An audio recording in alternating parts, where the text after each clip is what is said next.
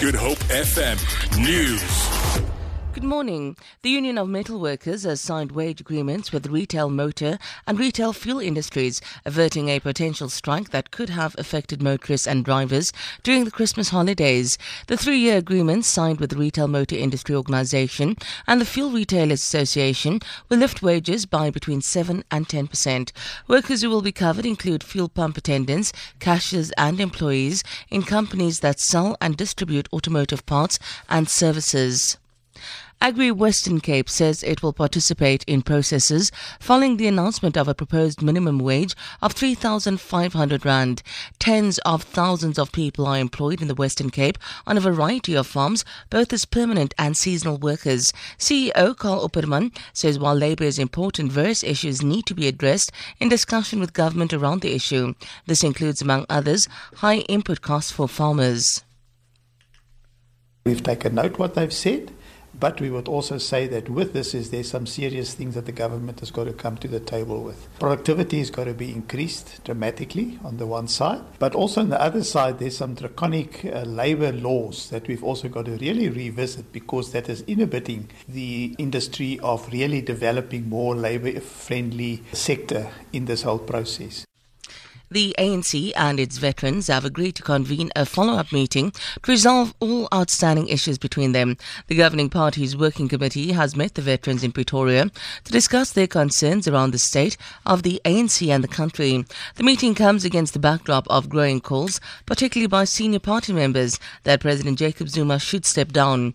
ANC Secretary General Gwede Mantashe did not want to disclose the issues discussed. They've uh, given us a number of issues many of them quite difficult to resolve in one meeting. Uh, actually, the way we take this meeting so serious, wanted to give the first day of the NEC to the veterans. But we're quite happy with the meeting, candid, open, difficult uh, sometimes, but quite important for the health of the ANC moving forward.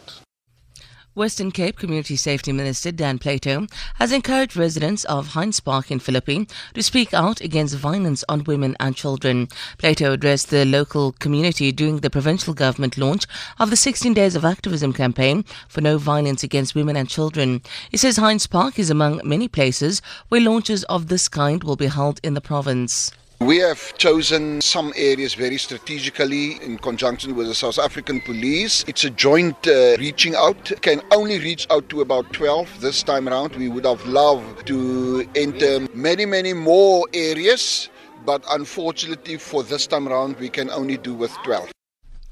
Some 200,000 unemployed graduates in Nigeria have begun receiving test messages saying they have been hired by a government job creation scheme. They are the first batch to be taken in following the government's election pledge last year to find work for half a million graduates. Mike Sanders reports. A survey in January indicated that nearly half of all graduates are unemployed. Some become vulnerable to radicalisation, so job creation is a government priority. Most of this first batch will train as teachers, others as agricultural advisors, and the rest as healthcare workers.